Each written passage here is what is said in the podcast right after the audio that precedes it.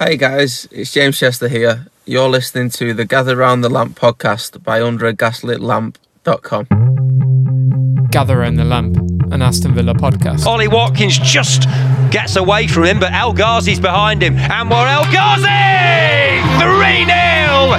Emphatic! Traore with Watkins available. Traore just passes it into the corner. Big moment for him.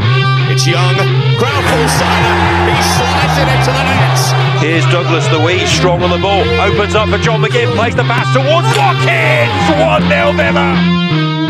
Villa's a big club, mate. So. Hello and welcome back to Gather Round the Lamp, an Aston Villa podcast brought to you by underagaslitlamp.com in association with Manscaped. Today we'll be looking back at the major talking points from the Chelsea defeat before looking forward to our home match with Everton and our second trip to Stamford Bridge in 10 days when we face Chelsea again in the Carabao Cup next week. I'm Andy, and today I'm joined by Craig, and again, it's a big welcome back to Dan.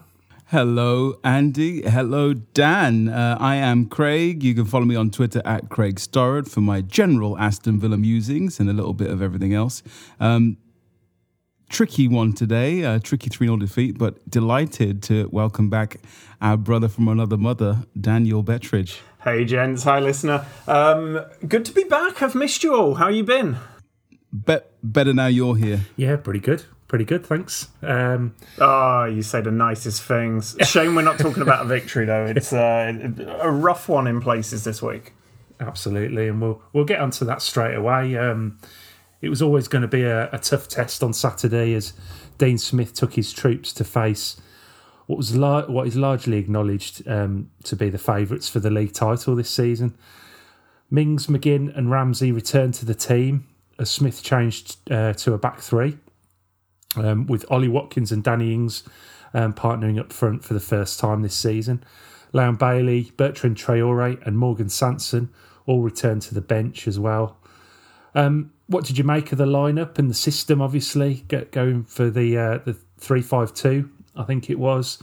And what did you make of the exciting options amongst the subs? I got it right. So I was happy. I pled with Dean Smith last week. I said, Dean, it was a personal appeal. It was one of those things where you reach out and touch the screen, although this is audio, so you can reach out and touch your earbuds. And I said, Dean Smith, please play a 3-5-2 in this game. Strangle them. Ollie Watkins or Danny Ings will grab a goal and maybe we'll do it like that. That's not how it worked out, but it was the right formation for me. I think that we're going to see that again in the games coming up, probably away at Manchester United for sure, and in other big games away from home. I think that the formation worked overall, which is obviously difficult to say after a 3-0 defeat, but what we did have, which we've spoken about in detail over the last couple of weeks, is exciting options from the bench. Again, I can't be clearer on this. Villa fans, we're going to have to get used to having big names on the bench.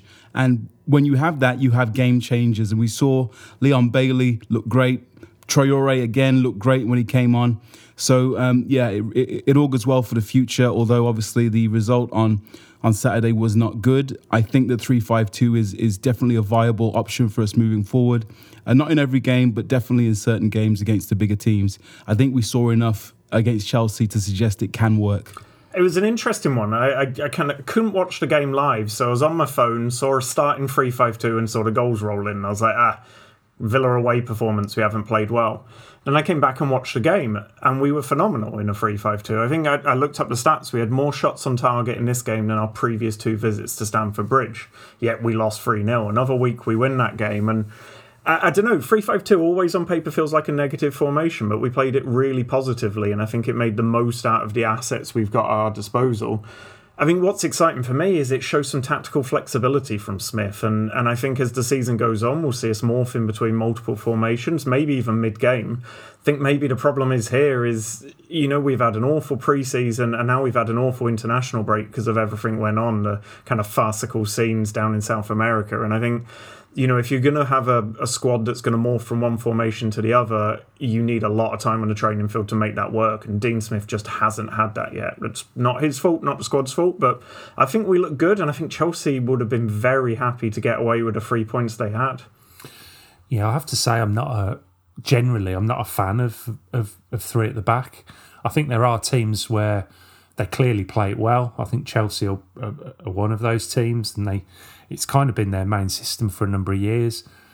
And I think it sort of lends itself to certain teams, but it's just not one that I like to see at Villa, not since the 90s anyway, where we did play it for a good few years quite successfully. But I just prefer a 4-4-2. I always think defenders at our level, which isn't the top level, they prefer a 4-4-2. They know where they are with it. They don't have to sort of worry too much about it. Whereas I think in a 3, they do get a little bit. There's a tendency for them to wander a little bit and get out of position. I'm not saying that's necessarily what happened on Saturday, but it's not really one that I like. And also, you know, when you look at the squad, for me, it just kind of augured back to the Euros when Southgate was given an awful lot of criticism on this podcast as well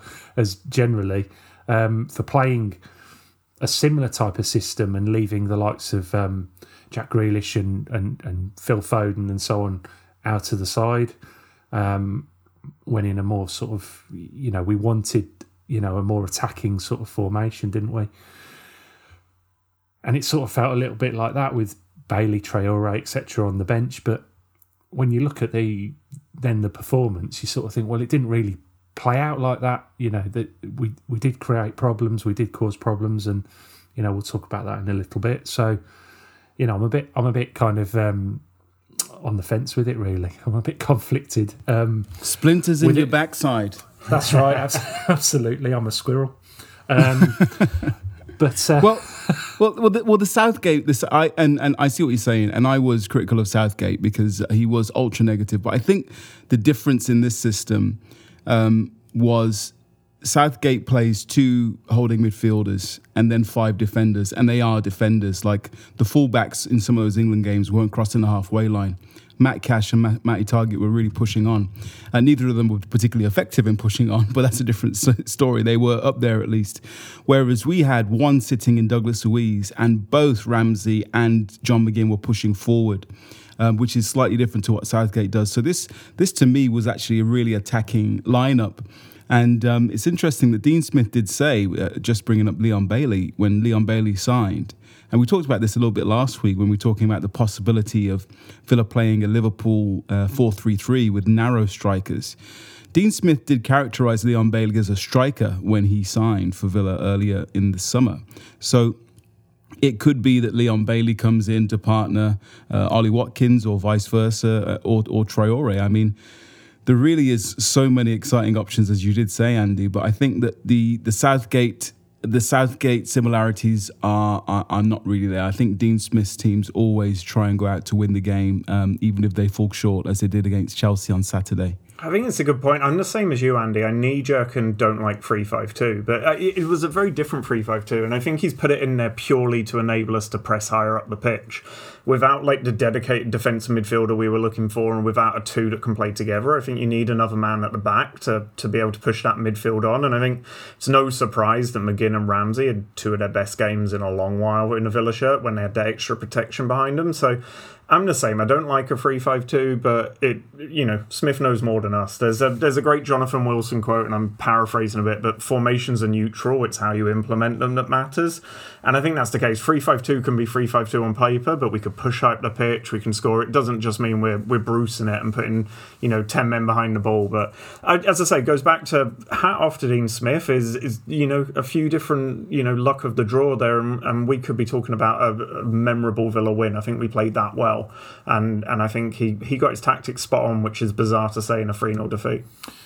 Yeah, absolutely. And Villa did start reasonably well, and would probably have been disappointed to go behind on 15 minutes as Kovacic broke through the midfield lines and delivered a ball to Lukaku, who turned Tuanzebe inside out, frankly, and dispatched into Jed Steer's net. Talk me through this one. Credit to the attacking side or defenders left wanting somewhat? I think that's what 96 million quid gets you. I mean, we saw sort of contrast with Ollie Watkins, who had chance after chance and didn't put it away. I think Chelsea had 3 shots on target, maybe 4, put 3 of them away. And it just shows the class and why they spent that money on Lukaku, who's an absolute phenomenon as a striker. He's going to get a bagload of goals this year. I think it's a 6-1, half a dozen the other. I'd have liked Axel to do better there. I'm not sure he did, but I think you can't take anything away. Great ball by Kovacic and just a wonderful finish from Lukaku. And he's going to make defences better than ours look like mugs this year. And I think, as I say, it's the difference between a 30 million striker and a 96 million striker was on full display in this match. Yeah, I will agree with one point and disagree with another, Daniel, just for some friction here in the pod early. Not really friction. I completely agree with the Watkins-Lukaku comparison. We saw the difference. Ollie Watkins squandered a couple of really gilt-edged opportunities where he should score. We know that Ollie Watkins, we've said again and again on this podcast, underperforms his XG last year, and he's already underperforming his XG this year. He isn't clinical enough for me, and he needs to get better at that, and I believe that he will get better at that, so I'm not panicking about it, but it was as clear a demonstration as you'll see of Ollie Watkins is the area where he needs to improve, because all round his play was amazing, Ollie Watkins. I think he brought an absolute new dimension to Aston Villa, and we realised how much we missed him by how well he played, and he had that really quality Chelsea backline really trembling at certain points, but he couldn't get the ball over the line. I will disagree with you, Daniel. I'm blaming Tuanzebe somewhat, and Konza. I think that they, first of all, in a back three, no way should it be one-on-one with one ball. You know, Konza should be closer to Tuanzebe and they should deal with it together. The defending was left wanting. Tuanzebe gets sold too early. I think, you know, what we were always taught in school, I used to play at the back for school, was you keep him going away from goal, and you make sure that they can't shoot across the keeper. And, you know, if Lukaku then strikes that at the near post and it goes in, then you're looking at your goalkeeper, or you say, fair play, Lukaku, you've banged one in the top corner. The keeper couldn't do anything about that. But Tuanzebe, by not keeping him on that left foot, has just opened it all up and let Lukaku roll into the net. I think it was poor from Tuanzebe, and I'm going to be extra harsh on Tuanzebe all season because again I didn't like the deal in the first place, and that is the kind of mistake that Tuanzebe made, that he's making at Villa, and that's the kind of thing he's going to learn from, which is great for Man United. It's not great for Aston Villa because we're the ones suffering while he irons out these kinks in his game and goes back to Man United a better player, and we're suffering for that now, rather than if Tuanzebe was our player, we'd be like, okay, he's young, he's going to get better for us next season, like Ramsey's developed this season, you know? So that's why I don't like the deal, and I will be harsher on Tuanzebe because he's not our player, so I'm not going to defend him in the same way, and I think it was poor from him, and I think that he should have kept Lukaku on his left foot. And then if Lukaku scores from there, fair enough. You give a round of applause to Lukaku, but you don't let him chop in so easy like that and do you like a fool. I would say that going back to the back three, you make an interesting point about Tuanzebe, but going back to the back three, it felt a little bit when the lineup was kind of announced, a little bit lopsided, because you got the 2 right footers there, but Mings was kind of playing on the left hand side of that three, I think. If I'm right, and then Tuanzebe in the middle and Konza on the right, which in terms of the favoured feet of each player is fine. The only thing I would say is that I would always want Mings in the middle of that defence, you know, and because he's the organizer, he's the pivot in that team, really, in that defence. So there's probably a case for picking Courtney Hause, really, on the left-hand side. So obviously the pecking order's established. Courtney Hause is 4th choice now, isn't he? Behind the other 3. And I just, you know, I don't know what you guys think of that. I just think, to me, and Hause is also very comfortable in those wide areas of the defence. So I think, to me, that would have been a better... Or, you know, another way of looking at it, you could have stuck Targett on the left-hand side of a 3 and played Ashley Young who is a more of a natural wing back, perhaps than Targett. So yeah, different opinions, I suppose. But I don't know what you think about that. I'm with you, Andy. I prefer Mings in the centre. I think it's where he's better, and he tends to not drift out as much there. And I'm with you, Craig. I don't like the Tuanzebe signing for a lot of reasons, one of them being it pushes Hause to fourth choice, and I think he's done nothing wrong for us in a Villa shirt. Hause, I think he's been phenomenal every time he's been called upon and doesn't deserve to be pushed down the pecking order. And... You know, how long has he put up with? He's put up with being third choice for a while. How long has he put up with being fourth choice? And I think we'd lose a real asset if we lost him. I mean, it's an interesting thing. I think our transfer business is somewhat hamstrung us by giving us too many choices. And I think maybe that means that Smith, you know, he's always got to make an unpopular choice. You play 4-4-2, then you know, can't play a three-man midfield, which is what he wants to do. Play 4-3-3, you've got to drop Ings or Watkins, and play 3-5-2, you can't play the wide boys that we've spent millions on. So I think the business has been great, but it's kind of interesting to see how it's almost done us more harm than good in these early days of the season, because we're like kids in candy stores. We're spoilt for choice, and we're coming out with rainbow drops or something. We're doing terribly while we're at the pick and mix.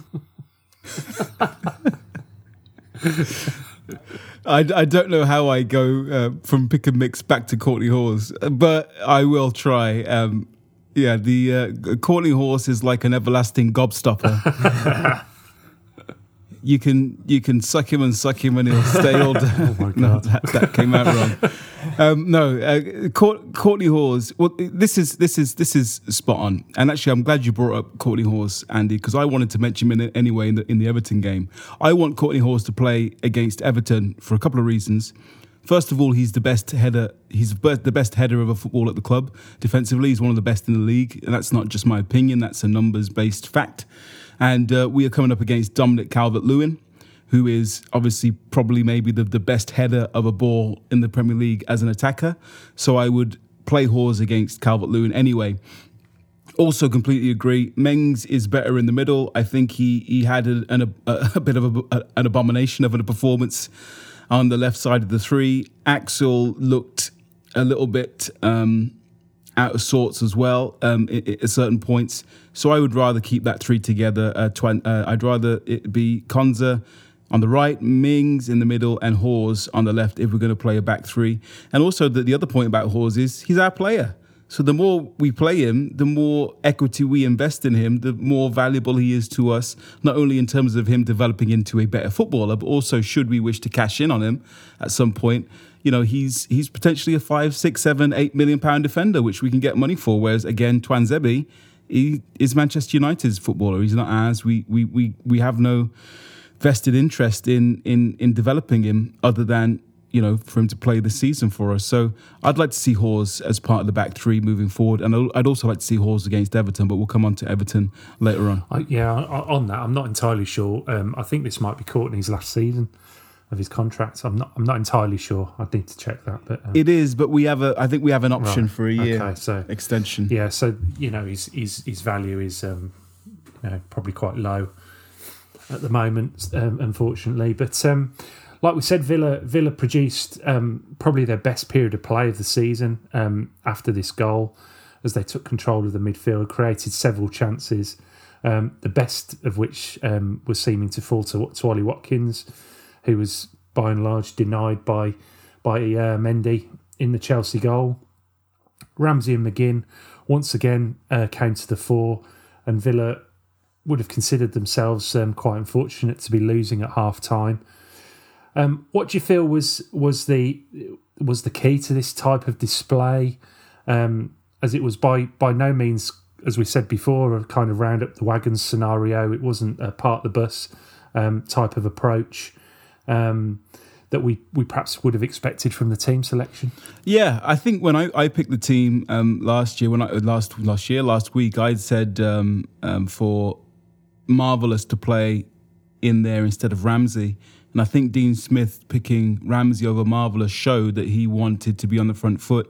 They wanted to pressurise those two double pivots for Chelsea, which they did excellently, winning the ball back. And I think that it just shows, you know, again, owing to our earlier argument, 3-5-2 can be a really attacking formation. Brian Little's 3-5-2, which you referenced earlier, Andy, that was an attacking team. That was an exciting team. Gary Charles, Alan Wright bombing on, Draper, Townsend, Ian Taylor, all pop up with a goal here or there. Obviously, York and Milosevic up front. And we also were dangerous from set pieces with Big Hugo as well, coming up from the back, and England's own Gareth Southgate. So that was not a defensive team. You know, the team that finished fourth under Brian Little was a very offensive team. And that formation can be really, really effective when you play it well. It also is an effective formation for parking the bus, but that's not Dean Smith's way. That's not Dean Smith's remit, and it's not his philosophy. So I think that we can see from Dean Smith, and also we can see from the development of Jacob Ramsey, goodness me, how good is he looking? We can see that him coming into this midfield is giving us a new dimension. And I think that what we're going to see moving forward is we're going to see more of this 3-5-2 against certain teams. And I think that we saw enough, you know, it sounds ridiculous to say this after a 3-0 defeat, but I feel like we saw enough to suggest that this could be really good for us moving forward. Yeah, I think it's a good point there, Craig. I think the pressing was the most important thing. Smith talked about putting pressure on their 6s and 10s, and I think more than anything, he wanted to give our midfielders license to just go press them higher up the pitch, which is something Villa haven't been great at, actually. We're good at countering, good at the counter-press, not good at that kind of high press. But I'd say, you know, more so than the tactics, the transformative thing for me was Ollie Watkins being back. I know I just kind of blasted him for not finishing his chances, but the man sets the tone for us. When he's on the pitch, we press more, we hassle more, we're a more exciting team, we can stretch defences more. I just think he creates so many opportunities for us, both in terms of pressing and in terms of getting in behind teams, that we look like a completely different team with him there. Not that Ings isn't a great player, because he is. He's just a different kind of striker. And yeah, I mean, seeing Ollie Watkins back and getting back to his best form, I think really set the tone for this performance too. Yeah, so what is going on with Ings then, do you think? I mean, you know, again, sort of low amount of touches during the game. He kind of, we forgave him that, didn't we, in the first sort of 2 or 3 games, because he, you know, he did score a couple of goals, and, you know, he was looking reasonably dangerous, but he seemed to fade next to Watkins. So what was going on there, do you think, guys? I'm going to put it down to what I hope it is and what I think it is are two different things. What I hope it is Ollie Watkins and Danny Ings, having never played together before, really struggling to find a rhythm, and not knowing quite where to be, and Watkins kind of playing, they weren't playing together. I think that Ashley Priest in the Mail said that Dean Smith was giving instructions to the new coach, I forget his name, he was the one we just brought in from Belgium, look, we need to get Mings, goodness me, we need to get Ings and Watkins closer together. They were playing, it was like they were playing two different games. So what I hope it is just two strikers that are strangers and need some games to work their chemistry and work out what to do. But what I think it is Danny Ings being Danny Ings. Now, I kind of poo-pooed suggestions last week that he's some kind of number 10 because I haven't seen it. What I did see in the first half from Danny Ings was one of those times we've won the ball high up. The ball's gone to Danny Ings. He has a very simple ball to play through for Ollie Watkins, and Ollie Watkins is then cleaned through, and it's 1-0 Villa. This is before Chelsea even score. Very simple 10-yard pass, no pressure on Ings, and he's overhit the ball. Any kind of real number 10 doesn't overhit that ball. It's as simple as an offensive pass as you can get. He's not got to whip it round anyone. He's not got to whip it through anyone. He hasn't got to hit it over the top of anyone. It's along the grass, straight ball, and he's ruined it. He's got it badly wrong, and we've missed out on an amazing chance to score the first goal, which could have been pivotal, because then all of a sudden, if we score the first goal, Chelsea have to come out a little bit, and then there's even more space for the likes of Watkins and Ings later on in the game. So I was disappointed. But I think that might be just who Ings is. I likened Ings to Darren Bent. Darren Bent was a wonderful finisher for Aston Villa as well, helped keep us in the league. Let's not forget that one year under Gerard Houllier. But what he was not was a great all-round footballer who was going to get involved and link up the play. So I hope that Ings and Watkins can find their feet and come together. But I have a feeling that this not being involved very much is just who Danny Ings is, and that's my fear. I'll go one further. I'm worried about the Ings signing. I was excited. I am excited. He's a great player. We always buy him at that price. But it still, to me, doesn't strike me as a signing that we planned. It says I think it was an opportunistic move, and we bought him in because I just don't see how he fits with Watkins. Yeah, everyone's talking about him being a 10. Even Dino's talking about being a 10. I don't see it either. And then I worry we have a selfish poacher type and someone in Ollie who gets in behind and no one to fill that gap between midfield and them. And so, yeah, I'm worried about the Ings signing. I can't wait to be proven wrong and he bangs in 30 goals for us and is our player of the season or something. But it worries me because apart from a penalty and a wonderful bicycle kick, I mean, we haven't seen much from him. And sure, that's what he's there to do, is score goals. But I don't know. I've not seen enough of the all-round game yet to see why we're playing two up front. Well, we'll see how it goes, and obviously we do have options going forward, which we'll perhaps talk about in a little while. But as is so often the case with Villa, the second half was a very different story. Although initially Villa started in a similar vein, Chelsea brought on club and international European champion Jorginho off the bench, just as easy as that, and it appeared. And they appeared to become more fluent as the game went on. However, Villa were the masters of their own downfall.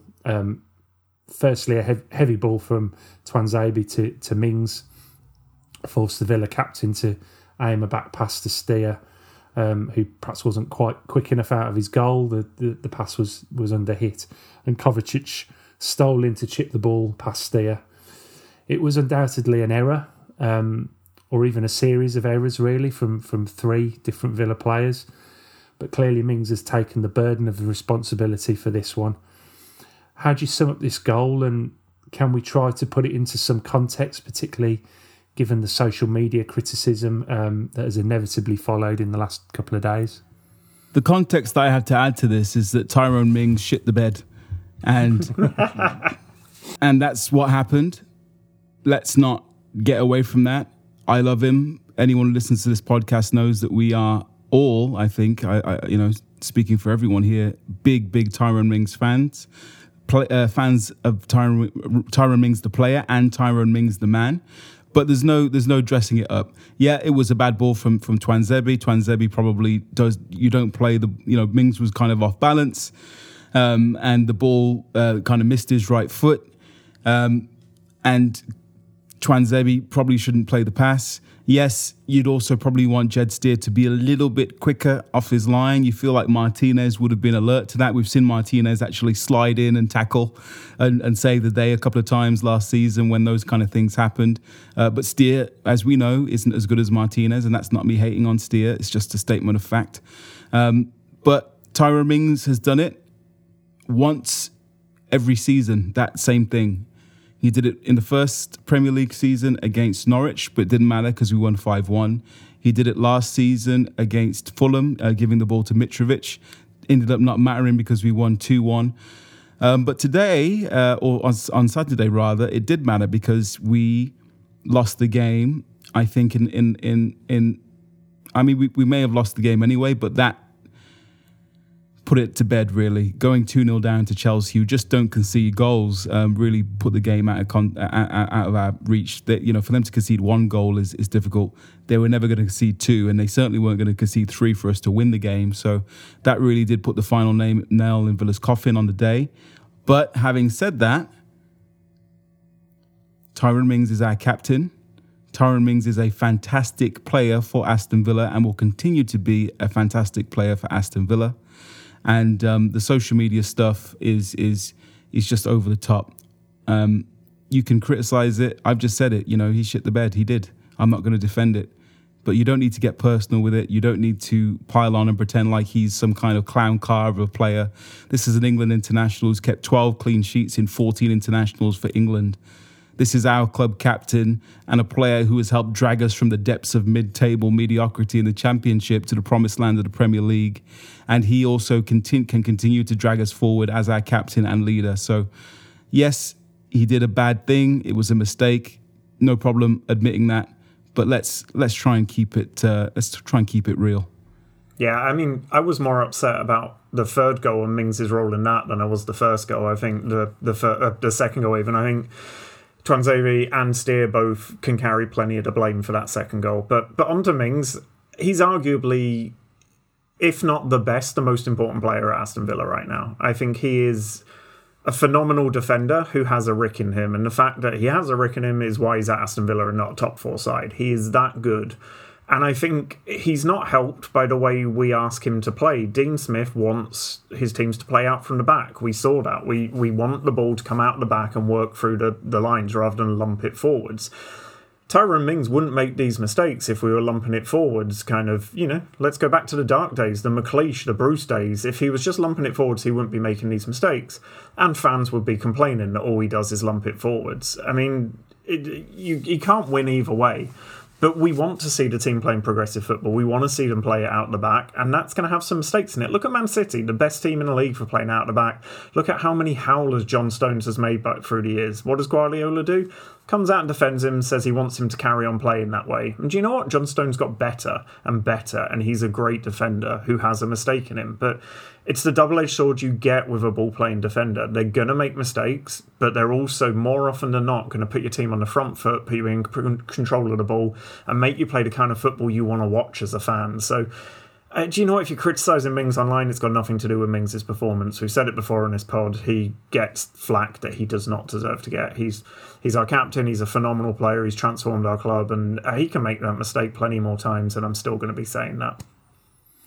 Yeah, I think that's interesting. The comparison with John Stones, I think that's absolutely bang on, and I'd go and compare him to someone like Rio Ferdinand as well, who was also that type of player. I think maybe, like you say, the issue with Mings is maybe there are certain parts of his game or his makeup where he does get a little bit casual. But again, that's part of what makes him, a great defender in other ways. That ability. So, part of me after the game was sort of thinking, well, how do we stop this happening? Is there a way to stop Tyrone Mings needing to pass it back to the goalkeeper? Is there another way around that? And of course, like you say, the only way is to defend deep and play it long. And then, the whole ethos of the team changes, doesn't it? And Dean Smith isn't going to do that. And yeah, it's frustrating. It's very frustrating. But I go back to the point I always make about Mings and, what he offers for us in positive aspects far outweigh these mistakes that he sometimes makes. I think he has got away with a couple as well. There's been a couple of occasions. I think there was one at Liverpool with Salah, I think, where he kind of half passed it back and Salah went in and put it wide. And then, of course, there was a bit of a mistake in the first home game this season against Newcastle where how Callum Wilson has missed, I'll never know, but... there's a few that he's got away with as well. But ultimately, he brings so much to that back line, so important for us. I can't imagine a situation where you would leave him out of the team. So he's going to be there. He's going to play. He's a great leader. And like I said before as well, he's exactly the type of character that I want to embody what Aston Villa stands for, and to me, that's in many ways that's more important. It is very important, and he is an absolute ambassador for not just Villa but the Premier League and England. He's a worldwide figure. At this point, as an England international that's gone to the Euros, let's not underestimate how important Mings is. But having said that, I would consider dropping him. I mentioned that on Twitter. I think I would drop either Mings or Tuanzebe, the same way I said in the first game after Watford that I would drop Targett. But just because I think that we're moving to a new place now, and I think that these errors should be punished by management. I think that management should say, just as the big clubs act. We've talked about John Stones. you know, John Stones makes an error, Pep will drop him for a couple of weeks, you know, or sometimes a couple of months. We've seen that plenty of times. And I think if you're going to be a big club, you have to act like a big club. And I think that Tuanzebe or Mings, you probably can't drop both of them. But I would drop one of them for their mistakes on Saturday. Same as I would have dropped Targett, and Dean Smith did drop Targett after his performance against Sarr, against Watford. I think you've just got to set your stall out as a football club to say, we're not going to accept you making these kind of errors. And if you do, you're going to have a seat on the bench. And I think that's part of us moving forward, but that might, I don't know, maybe that's harsh. I think that's harsh because I think, as I say, I think the management and the coaching staff will take some blame for that goal being conceded. I think it was Mings on the day. It could have been any of them because they're asked to play that way. And I think, to me, Mings is undroppable. I think he not only embodies his team, he's the leader on the pitch. When he's not playing well, he's still the one picking people up by the scruff of their necks, making them play better. I think your point, Andy, about Rio is maybe the best comparison. Rio in his career got criticised for looking too lackadaisical, too relaxed for a centre-back. And I think if Mings was a kind of chest-thumping, bloodied headband kind of defender, people would let him off the mistakes because that's what they like to see, a good old-fashioned defender. And I think almost his casualness is what attracts, his casualness and his confidence is what attracts the criticism, but that's what makes him a good defender. He's got ice in his veins. We praise strikers when they've got a cool head in front of goal. We don't do the same for defenders. And as anyone who's played at the back, it can be pretty frantic, and you've got to have a head on you, and you've got to be calm under pressure. And I think obviously he takes that too far. That's in his character, but I do not want him to stop doing that because it calms us down as a team. If he's just panicking, putting the ball into touch, putting his laces through it into Rose Ed, it invites the pressure back on us. And I think more often than not this season, he'll take the pressure off us by keeping the ball, create a chance for us, and he will, you know, make a rick. Maybe someone can keep a tally of it. So at the end of the season, we can work out how many goals he stopped, how many chances he created versus how many ricks. And I can guarantee you it's going to outweigh it. I think this is the problem. I think there's been a lot of stats people coming out with various things, and for me, you can always with stats, like anything, you know, you can make them say what you want to say, really, based on what stats you look at. And for me, it's not something I'm not clever enough to be a stats man. For a start, it's not the way my brain works. So I find that very, very difficult. I understand stats are part of the game and a big part of things, but you know they're there to be used in a positive way for coaches and for teams and analysts and so on, to improve things, not to put montages on Twitter of a player over the course of a 3-year period making 8 or 9 different errors. You know, that's just beyond the pale to me, and I don't understand why a so-called supporter of a club would do that, you know, to one of its own players or its captain. So it's a vendetta for some people at this point, you know. Yeah, absolutely. Get a hobby, guys. Go out there, build some models, race some cars, get on your bike, do something constructive. Stop making videos of a player's mistakes over 3 years. We can make any player look like an idiot on YouTube, just as we can make them all look like world beaters. I think there was one actually. A Chelsea, there was a Chelsea fan, inadvertent commas, that did a similar thing for Tammy.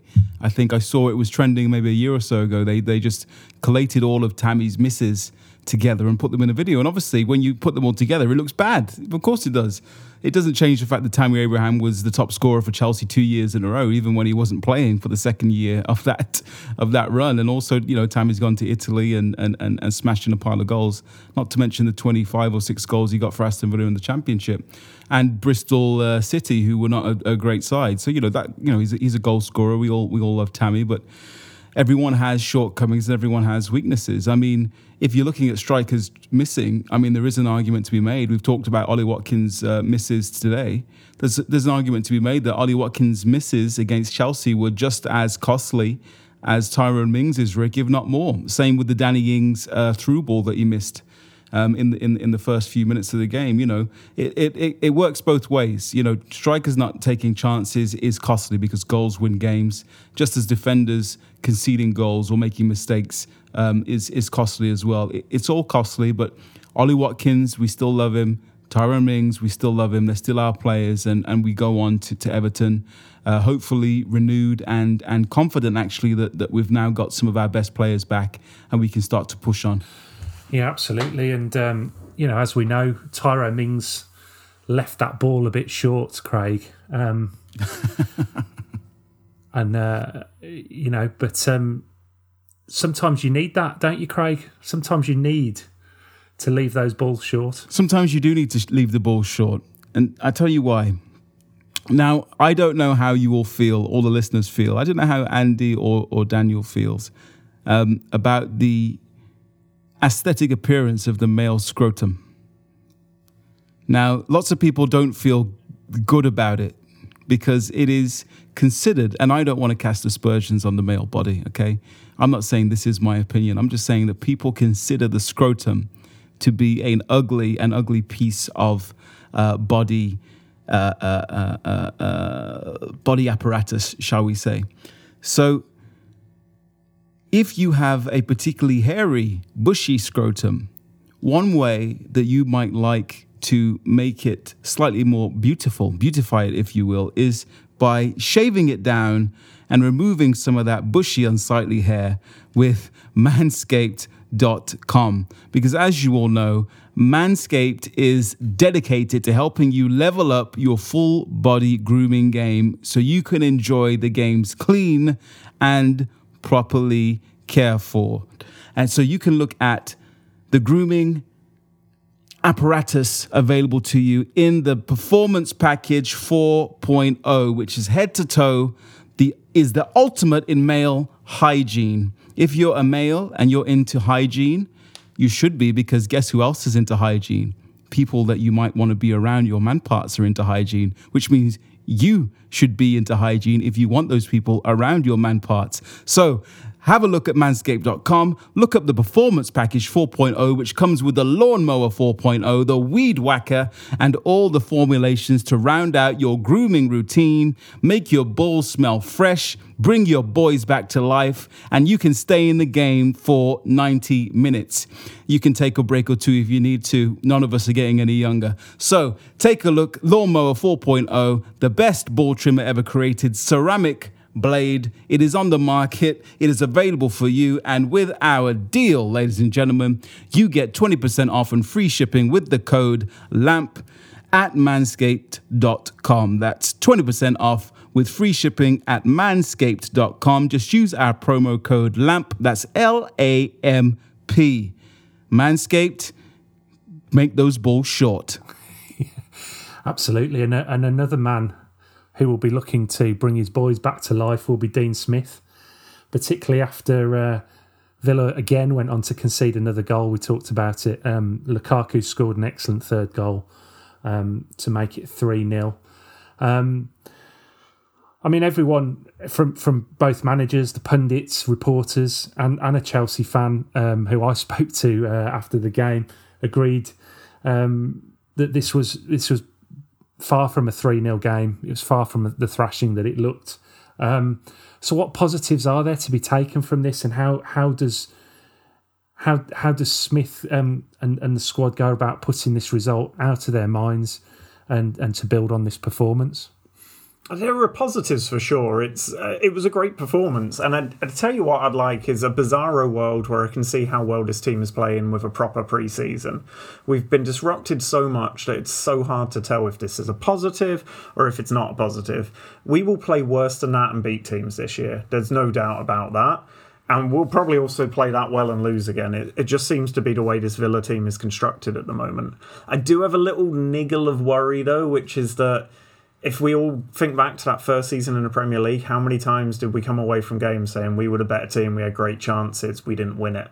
And I just worry that we've turned the page away from that defensive solidarity that we showed last year and that kind of mean spirit to grind out games. And we've gone back to a little bit of the gung-ho football that almost took us down, lest we forget. So right now, there are positives, and Smith and his team will be in the boys' ear trying to get those positives there rather than the negatives. But the glass half full guy in me is worried at the moment that we're reverting to type with that first season back in the league. And, I'll be proved wrong. I'm a pessimist. I shouldn't be a pessimist. There was plenty to enjoy there.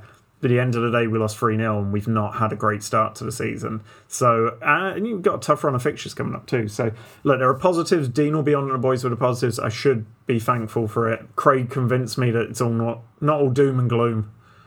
Well, if the Aston Villa goal giveaway club, which has reared its ugly head, continues, then it's going to be a terrible season. You know, our success last season, we've said again and again, and you're absolutely right, Daniel, it was based upon that defensive solidity. 15 clean sheets was the absolute bedrock of our good season last year.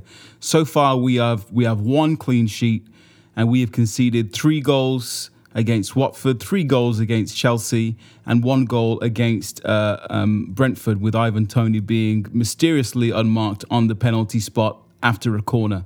Another unforgivable goal. Mings has given away a goal. Tuanzebe has given away a goal, and the third goal again is probably preventable as well. So we have given away at least 5 or 6 goals already in 4 games, and that is nowhere near good enough. So if that continues, then Villa are in for problems. Full stop. However, I don't think that will continue. I do think that people are going to pull their heads out of the sand and start to get that eye of the tiger again, start to understand that we need those clean sheets. The return of Martinez on Saturday against Everton is going to be really, really helpful. But there are positives to be taken. We can look at the development of Ezri Konza, for example.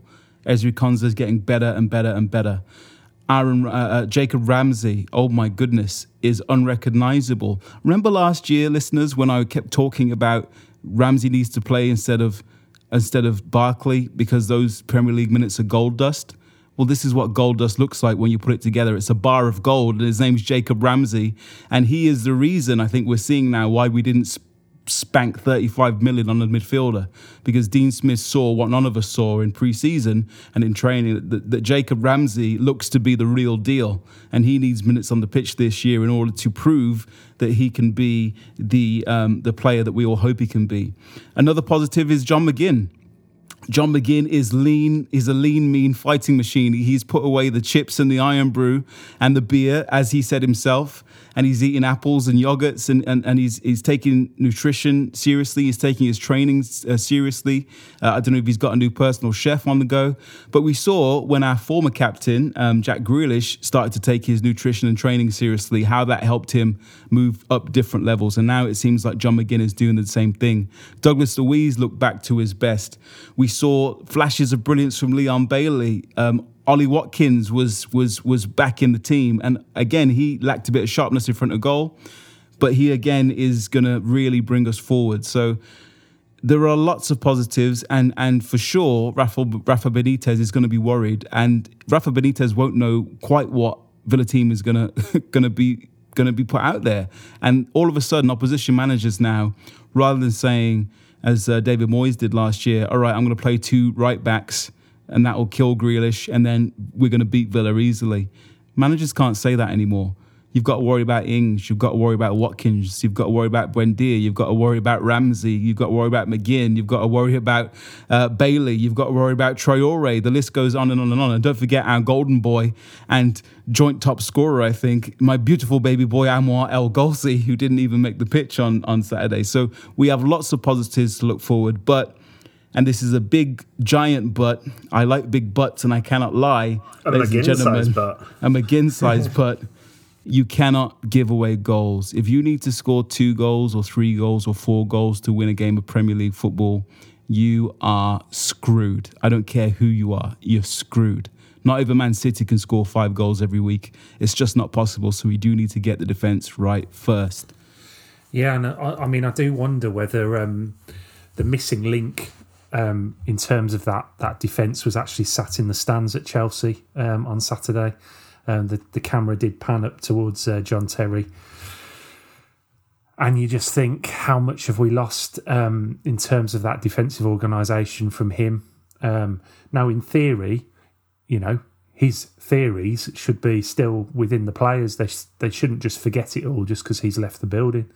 But at the same time, just having that constant kind of coaching from the touchline on the training pitch every week, that attention to detail all that sort of thing. And that encouragement as well, let's face it, from one of the, you know, possibly the greatest, you know, Premier League defender.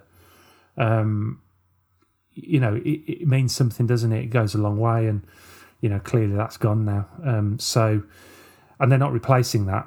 So that's got to come from somewhere else, and that organisation has to kind of come from within that back four and that goalkeeper. So that's the worry. That's the worry with the defence. Having said that, you know, I'd be all for, particularly as a match-going fan, I'm all for us going full Newcastle circa 96, 97 and blowing teams out the water with our attacking players. It's just whether those attacking players are actually good enough to do that every week. I doubt it, in fairness.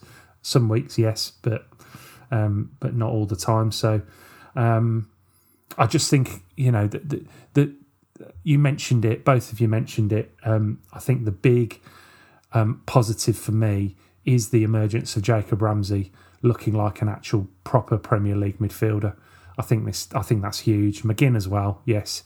We kind of knew McGinn had it in him, but Ramsey potentially can go on to another level again. So, you know, long may that continue, and it's another reason why I'd like to see us switch back to a 4-3-3 really, so we can accommodate these players a bit better, you know, and play an extra attacking player. But on Saturday, it's another 5:30 kickoff as Villa entertain Rafa Benitez Everton, who have themselves made a positive start to the season. Rafa appears to have galvanised a fairly disparate squad, and in Demarai Gray, he has possibly made one of the most underrated signings of the summer. Villa are sat on 4 points from 4 games, which is not catastrophic, but maybe some way shy of where we'd hope to be at this stage. So this will be a game that Smith will be targeting to lay down a bit of a marker for the season, you know, take a bit of a scalp maybe and show people, you know, who we can be competing with. How do you see Villa setting up for this one? Any changes to the team, and are you hopeful for a result here? Yes, I'm absolutely hopeful of a result, and also somewhat confident of a result. As we're recording, it is Monday afternoon where I am, and Everton will have just kicked off the second half of their game against Burnley, so I don't know what the score is there. 0-0 currently. I just had a little look while Andy was leading us in. There you go. So, yeah, it's currently 0-0. I think that Everton obviously have... the weapons that you can hurt you. You mentioned Demarai Gray, who does seem like an absolute bargain for £2 million. Obviously, a player that lots of people had high hopes for from just across the city there in Birmingham, where Troy Deeney is helping prop up those stands before they fall over. And Demarai Gray obviously lost his way a little bit, but you know, seems to have found a patch of form. So, you know, good for him. Hopefully he doesn't find it on Saturday.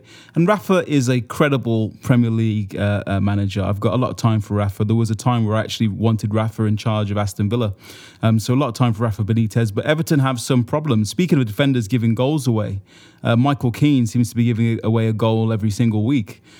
So that's something to look at. And also, you'll remember from the game last season, Ollie Watkins mugged Michael Keane and scored a goal against Everton, I think, at their place. So I think there are 3 points on the table for Aston Villa. I think we're going to see a back four again.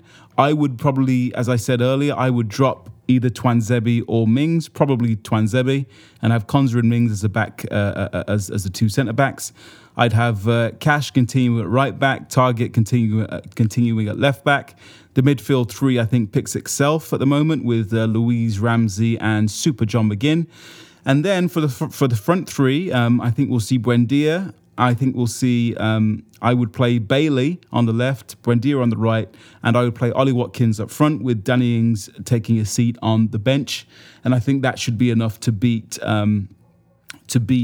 Everton and get our season a little bit back on track. But again, the great thing is lots of options, Dan. Yeah, no, completely agree. And agree with Rafa Benitez too. Great manager, you know, is doing a good job at Everton, but I think they're a little bit of a mirage. I don't think they're as good as their start suggests, and I think Demarai Gray is the kind of player that's going to run out of steam. And God, when your transfer window ends with Solomon Rondon coming in, and he's, you know, it's not been a good transfer window. So I think they're going to run out of steam. What I think they're going to do is cause us problems, though, because they like the ball in wide areas and crossing it in, and where Villa are weakest defending at the moment is in wide areas when our centre-backs get pulled out there. So I think you're right. It's going to be a barometer of how our season's going to go, because they're a team that, if we've got aspirations of improving, we should beat at home. But it's a banana skin, and I think we could potentially lose out here. As how we should play, I don't know, it's an interesting one, because it looks like they've lined up with three at the back themselves tonight. Whether that's just something against Burnley or something they're going to continue with, it might affect Smith's thinking. But like Craig, I'd go 4-3-3, I'd drop Tuanzebe, I'd, you know, say midfield three, and I'd probably have Bailey, Buendia and Watkins up front. I'd be really tempted to go for some kind of 4-4-2 diamond, because I think it could be a lot of fun with this team. But against a team that crosses it as much as they do, I don't think we can. But I really, this to me almost feels like the start of our season. We've had almost a pre-season over these first 4 weeks of the season now, and I think we're going to start to see what this team's about from here. And I think there's no better game to do it in than a team that we're probably on a level with, if not, we're trying to get above them. And I think this is going to tell us a lot about what we can expect. But I guess you'll be there, Andy. It's at Villa Park, right? Or is it? Yeah, I'll be there. Absolutely. And I think it's going to be a really interesting match. And I think you might see Villa for the first time, perhaps really, really dominate possession, because Everton won't want a lot of the ball, really. They go back to front very quickly, like you're saying, to wide areas, and they flood the penalty area, you know, and that's where we're going to have to be careful. And when we have the ball, we're going to have to use it well and get it into good areas and try and make it count. No more messing around, you know, with these half-hearted attempts at goal.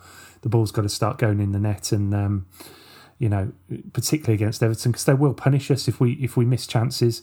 They'll do what Chelsea did as well, and they will get into good areas, and they've got finishers in their team. So, it's one of them that could go either way. Either Villa could really take it by the scruff of the neck and make their possession count, or they won't, and they'll get found out by some fairly direct football. I think I saw a stat which suggested that Everton go long more than any other team in the league other than Burnley. So we're going to have to be ready for that. And maybe, like Craig sort of said earlier, maybe Courtney Hause is an answer to that, really. Maybe you've just changed my mind. we have to keep the 3-5-2, Tuanzebe out, Hause in, the same team, except Bailey comes in for Ings. That's the way, and that way you're stopping the crosses, the supply line to Calvert-Lewin. Calvert-Lewin's going to be 3-on-1. The wingers will have not only a fullback or a wing-back to deal with, but also the outside centre-half, which is going to be Konza and Hause. You're not going to be fancy, you know, Demarai Gray's not going to fancy their chances against either of those. You know, they kick him in the air, kick him over the stand, kick him into the Trinity Park over the road. Anyway, I've changed my mind, 3-5-2. Okay, fair enough. Yeah, I mean, it wouldn't be the worst thing in the world, and I do think it is a game for Courtney potentially. So we'll see on that. But then we'll talk briefly about the game coming up fairly close after that next Wednesday. Villa again make the trip to London's West End, not for a night at the theatre, but to again face the European champions Chelsea in the Carabao Cup.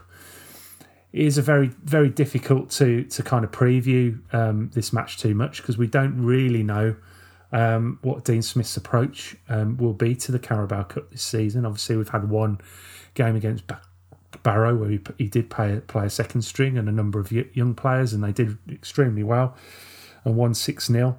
But given this game is sandwiched between, obviously, the Everton game and then Man United away a week later, and on the Saturday lunchtime fixture, we've no way of knowing really how Dean Smith is going to approach this game. However, the question is, how would you like Smith to tackle this one?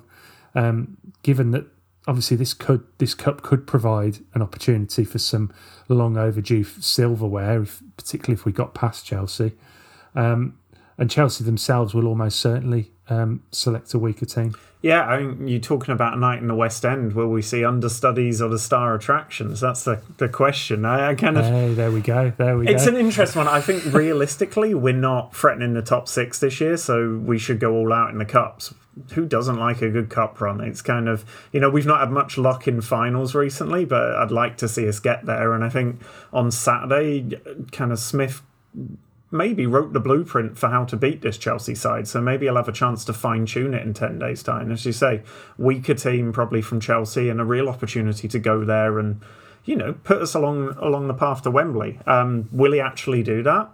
I don't know. The fixture computer hasn't been kind to us. We've got a horrible run of games coming up, and this being in the middle of it doesn't help.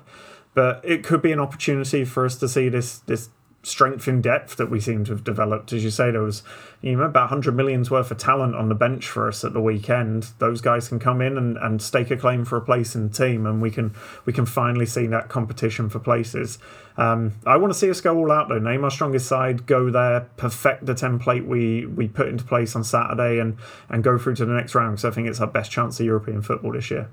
I 100% agree. I think that you have to consider the context. The context is we've had an absolutely abysmal pre-season. These players haven't even played together.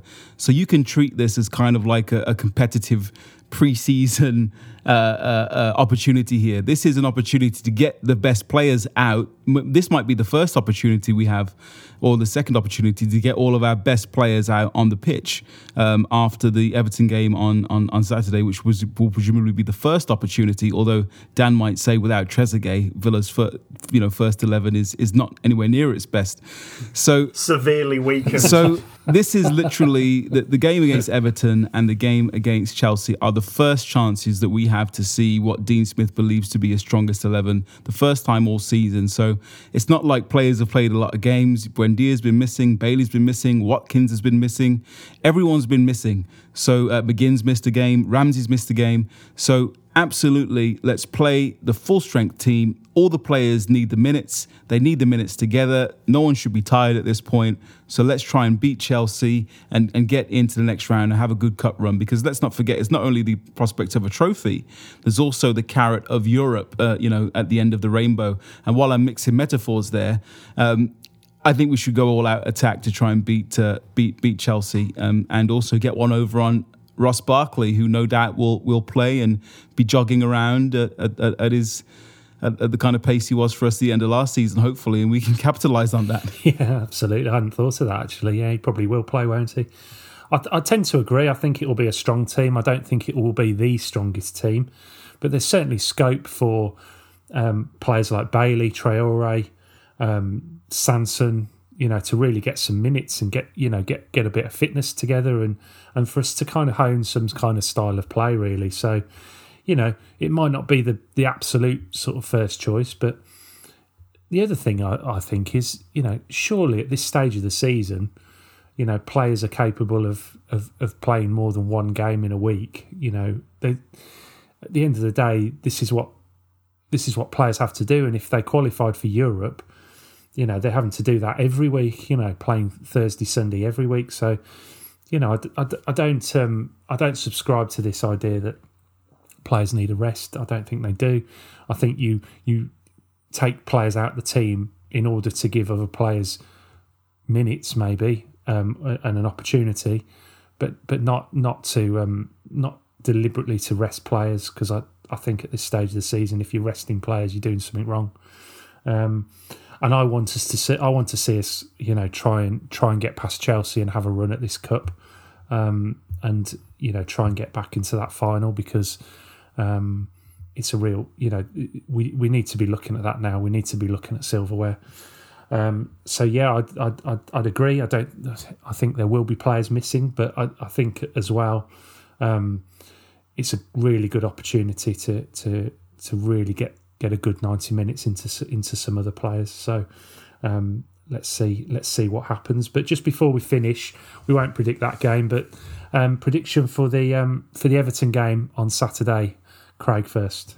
Aston Villa 2, Everton 0. Oh, nice. I was going to go 2-0. Now I have to do something different. Villa 3, Everton 1. Right, okay. Okay, so I've been left with the scraps. Do I go 4-1 or 1-0? 4-3. You wanted your I'd love it Keegan moment. Oh, maybe we'll have that champagne football for you, Andy. Yeah, maybe. I mean, that would be great, wouldn't it? 4-3. That's like a proper classic Everton game, Villa-Everton game from that O'Neill-Moyes era where all the games seemed to have four or five, six goals in them, didn't they? Maybe we'll dust off Ashley Young behind the striker like he did. Was that at Villa Park or was it away when he played the 10 and just took control of the game? Yeah, I'd like to see that again. He's done it a couple of times. But I think, absolutely. He'll have fond memories of playing Everton, I would have thought. No, I'm going to go 3-2. A conservative 3-2 prediction for that one. But that's all we've got time for today. Thanks for joining me today, guys. Really good to discuss all those issues. If you enjoyed this and you want to follow us on social media, then head over to Twitter, Facebook, or Instagram. Search Under a Gaslit Lamp and give us a follow. And also head to the website underagaslitlamp.com for all the latest articles and writing on the Villa team, the Villa Women's and the Academy setup as well. And also, if you want your Manscaped products, if you want to keep your balls short like Tyrone Mings, head to manscaped.com and use our code LAMP for 20% off and free worldwide shipping. But other than that, if you go into the game on Saturday and if you go into Chelsea next week, enjoy the game, stay safe and up the Villa.